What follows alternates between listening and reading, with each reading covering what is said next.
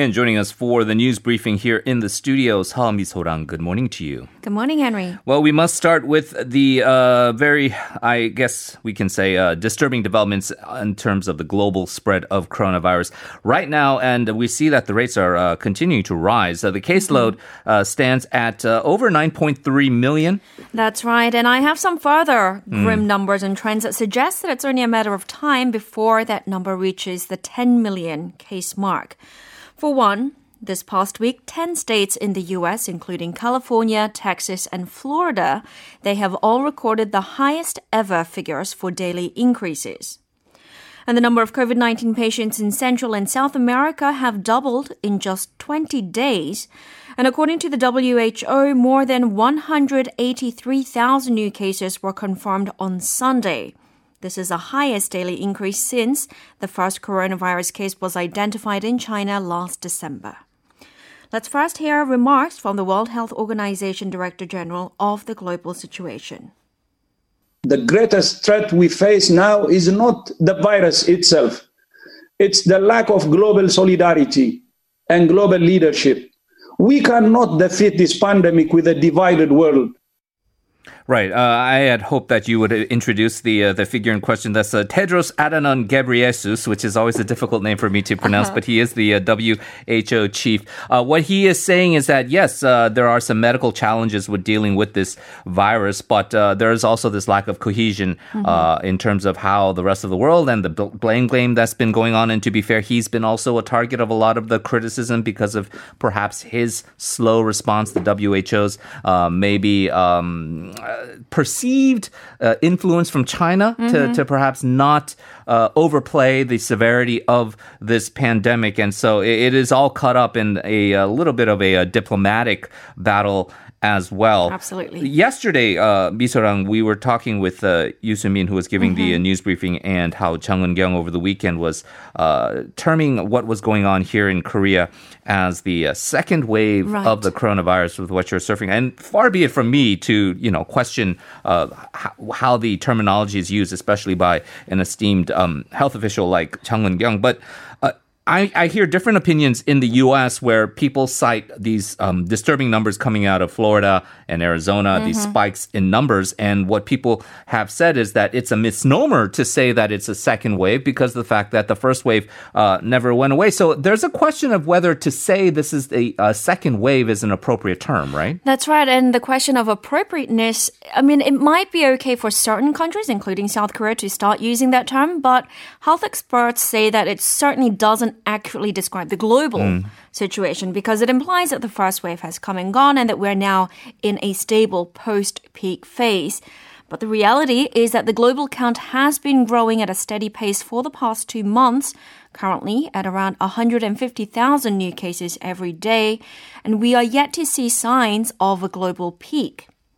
Mm. And in the case of Brazil, it's the second most infected country after the States with one point one million cases. But it's very likely that the number of infected people in Brazil is much higher, up to tenfold higher, because mm. there hasn't been much testing going on. And in what little tests have been conducted, the rate of virus positive results has been very high. Right. Meanwhile, the U S is still in the lead with the infections at two point four million cases. And back here in South Korea, the country added forty-six new cases yesterday, including thirty imported cases, mostly traced to sailors on a Russian-flagged ship docked in Busan.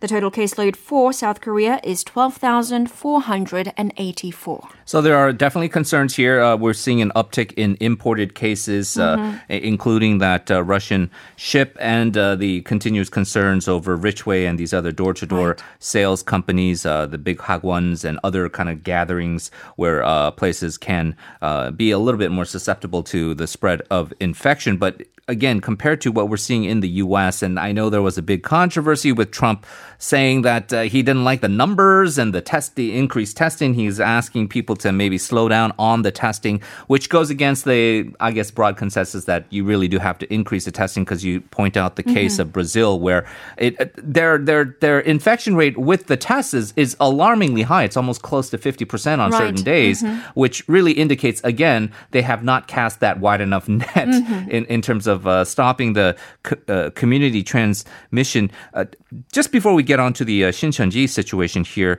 in terms of the, the medical science and the view of this, I'm not going to ask you to go into the whole discussion and explanation of uh, R zero, but mm-hmm. uh, the, the general rule of thumb is um, the R zero uh, figure is uh, generally considered to be the idea of the multiplier effect of one person being affected and how many they can. So if it's R one or above, that means a person can affect more than one individual, right. which would mean then if uh, left unchecked with no vaccine, uh, no growing. treatment, it'll keep growing. Mm-hmm. If R zero is below one, then that means it'll eventually die out, because right. that person would infect less than one person. Eventually that number goes down to right. zero. That generally seems to be the rule of thumb, right? With mm-hmm. opening things up for, for various economies. I know it's not a precise gauge, so to speak, uh, with uh, R zero in terms of community uh, herd immunity and all that. But um, in the U S, where thirty, I, I believe the last count was thirty-three states still measure a number above R one mm-hmm. in terms of their R zero number. Uh, it does seem like then it, it, it would be a little rash or maybe early um, in terms of the idea of opening things up to boost the economy. Oh, definitely. When the R zero figure is above one, then it does seem premature to start opening things up, because time is not going to take things right. into control. It is going to keep growing unless you intervene. Right, especially with no vaccine that's readily right. available, mm-hmm. and it does not look like that's going to be the case uh, for at least the next twelve to eighteen months. Let's turn then back to the uh, situation here in Korea. Uh, Shincheonji, which was uh, quite notorious in the news a mm-hmm. few months back uh, with the initial outbreak in Daegu right. in North Gyeongsang province, thousands of the uh, Shincheonji congregates announced that they will donate their blood plasma uh, to help in the development of a vaccine. vaccine against the coronavirus? That's right. So the religious sect said that it will donate the blood plasma of its congregants who have recovered from covid nineteen. A Shincheonji official said yesterday, quote, "The government has helped us a lot having our followers treated. Now we think it's time to do something," end quote.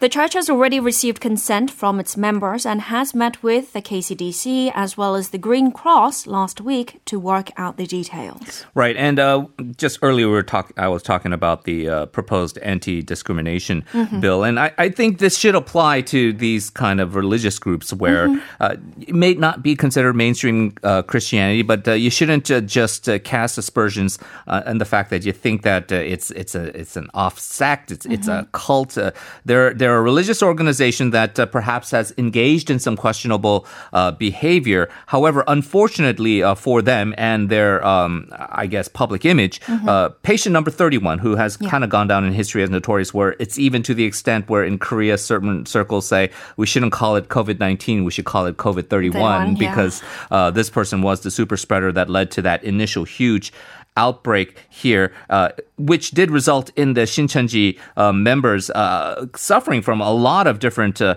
infections. Uh, they were indeed the, uh, I guess you could say, the culprit uh, during the early phases. That's right. And so far, around four thousand followers, mostly from the group's Daegu branch, are, have been infected with the coronavirus. Now, Shincheonji's plasma donations will definitely go a long way in accelerating that vaccine development. Because if we have a look at the most recent figures, the Green Cross said yesterday that only one hundred ninety-five recovered people have expressed intention to donate their blood plasma. And to make matters worse, forty-three of those one hundred ninety-five were deemed inappropriate for donation. So that's among ten thousand nine hundred eight people in total who have recovered from covid nineteen. So that thousands of plasma from Shincheonji will definitely go a long way. Right, so that's going to help. Uh, it sounds like a great thing they're doing. Uh, again, though, there is some cynicism because uh, people are saying that uh, this is, again, just a P R ploy, uh, that they're announcing this in a big way to distract people from the ongoing probes uh, that have uh, sort of been facing, uh, the, the the sect has been facing a bunch of allegations. The founder, Lee Man-hee, uh, he has some tax evasion charges. Mm-hmm. Uh, there are some allegations that uh, Shincheonji, uh, well, I, I I guess it is almost uh, considered a consensus uh, right. opinion that they did not, they were not transparent mm-hmm. and they did not disclose their full member list in, during that crucial initial right. period of the outbreak to health authorities. Mm-hmm. So regarding those claims that, you know, the donations are a merely a distraction strategy, the church came out and said that it will sincerely face examinations by the prosecution and the tax agency, adding that they just want to support the development of a vaccine. And at the end of the day, regardless of your intention, the science doesn't care about your intentions. If you have more plasma, it means faster vaccine. Right. So that's going to help. And mm-hmm. uh, they, it should be noted that uh, the city of Daegu has also uh, launched a civil lawsuit against Shincheonji uh, asking to recoup some of their costs uh, mm-hmm. with uh, testing and treatment of patients in that region uh, because of the fact that they're, they're blaming Shincheonji for it. Uh, I've, I've listened to legal experts on that case. They do think that it would be a difficult lawsuit to win because you have to ascribe some malicious intent on mm-hmm. the part of Shincheonji. They may have been secretive in their member list for other reasons, but it might it be very difficult to prove that they were maliciously maliciously trying to spread right. the uh, the disease uh, intentionally within mm-hmm. society. So uh, again, uh, that is going to be how it goes. There, we'll take a uh, we'll keep our eyes on that development. Now, the other side effect uh, to the uh, coronavirus pandemic, not only to the economy and, of course, to the health and livelihoods of people all around the country, is uh, the education of children here. Mm-hmm. The uh, the ministry now has extended this, uh, what's been known as an attendance cap, meaning limiting the amount of students that can go to schools in the greater Seoul area. That's right. So the Education Ministry said yesterday that it will extend a measure to mitigate classroom crowding until the end of semester. The ministry didn't give an exact date, but the first semester usually ends mid-July. The original deadline was June thirtieth. Now, under the current attendance cap, elementary and middle schools have to cap the number of students coming into classrooms at a third of total capacity, while high schools have a higher cap at two-thirds. The Education Ministry enforced the limit back in late May when new infection clusters in the capital area raised concerns of a rise in community spread. According to a survey conducted by the ministry, as of June ninth, some ninety-four percent of students in this Seoul capital area had adhered to the cap. The ministry said that other regions can choose to follow the cap depending on their respective situations. Right. And uh, in fact, uh, some of the schools in uh, the Seoul metropolitan area, I can tell you firsthand, have actually uh, been uh, going above and beyond what the initial cap is. Uh, oh, a lot okay. of the schools have been restricting to, let's say, three times a week uh, for classroom attendance, kind of staggering the students out there. Uh, certain schools in my area actually have limited it to even just one time a week. So, uh-huh. um, From personal experience, if you look at the situation of when there was, it, w- it was never lockdown, but there was that uh, very strict social distancing mm-hmm. guideline that was imposed uh, by the government where uh, basically schools were shut down. Uh-huh. Uh, the difference between that period and when schools resumed, uh, because my kids are not high school age, uh, there virtually no. is no difference because right. he's going, to, the, my my oldest kid is going to school two times a week. A week. And mm-hmm. then that's even also with an optional plan of coming home before the lunch period. Oh, a, a okay. lot of other, we, we've decided to send uh, come, bring, picking up before the lunch period uh, rather than eat and maybe maybe uh-huh. risk things there. And then the afternoon sessions would be conducted then online. So it's basically oh, okay. for, for my kid, a window of him to have two to three hours of classroom time. Um I, I know that there are some parents, and I'm probably among them, that uh, kind of felt that we were maybe rushing into this reopening scheme mm-hmm. without maybe uh, adequate uh, contingencies in place should another outbreak come out, which right. we are experiencing right now. And essentially, there is no difference for him because the only benefit I for personally felt, I was fine with the online situation if he had a chance to socialize. And right. that was the real kind of mm-hmm. the, the main thing that I felt that the kids were missing was the ability to socialize with other kids and not just be stuck with their dad at home. Right. But uh, because of the way the class, classroom structures are set up and the, the strict guidelines that they're doing, you can't even interact with other students in the class. And my kids right. were saying that he can't even play uh, with the kids at all anyway. So yell across the room to the other kid. Yeah, and, and they're, they're not allowed to touch each other or mm-hmm. any of that thing. So there is sort of this question of um, what is the point here? I know that there, this is kind of driven from the top down with the high school seniors and mm-hmm. their need to get prepared for Sunung and, of yeah, course, college, college admissions. And so uh, it has sort of trickled down to the uh, elementary school level. But it's the situation we're in until the end of the school year, apparently, at least uh, in terms of uh, this uh, due date, uh, which uh, I feel has uh, probably a non-zero chance of being extended again. So, mm-hmm. okay, that's that's that. Let's turn to politics then here, uh, Misorang. The floor leaders of the main rival parties, uh, the ruling uh, D P and the main opposition uh, U F P, those two floor leaders met up in Gosong, Gangwon province yesterday. Uh, people wondering if that was going to lead to some kind of a, a breakthrough with mm-hmm. this uh, dispute over the uh, standing committee chair question. But uh, apparently after five hours, not much has changed. That's right. So D P floor leader Kim Tae-yeon, he went to Gosong yesterday afternoon after tracking down where... Uh, Joo Ho-young was. So he visited a temple where his U F P counterpart Joo Ho-young had been staying.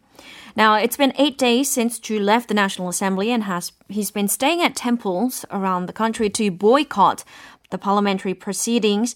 But local reports say that he plans to return tomorrow at the latest.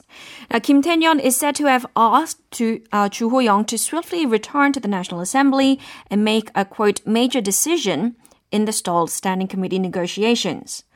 Immediately after the five-hour talk, the D P released a statement saying that the two floor leaders decided to make efforts for the normalization of the National Assembly. But the U F P's response, they had a slightly different tone, saying the D P didn't come up with any new offers and merely kept just asking for the U F P to participate for the country's sake.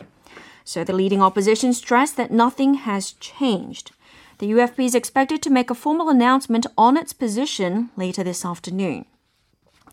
Earlier in the day yesterday, the D P reiterated its resolve to finalize the committee chair distribution by tomorrow or Friday so that it can deliberate on that pending third extra budget bill, which President Moon wants the parliament to approve by the end of the month.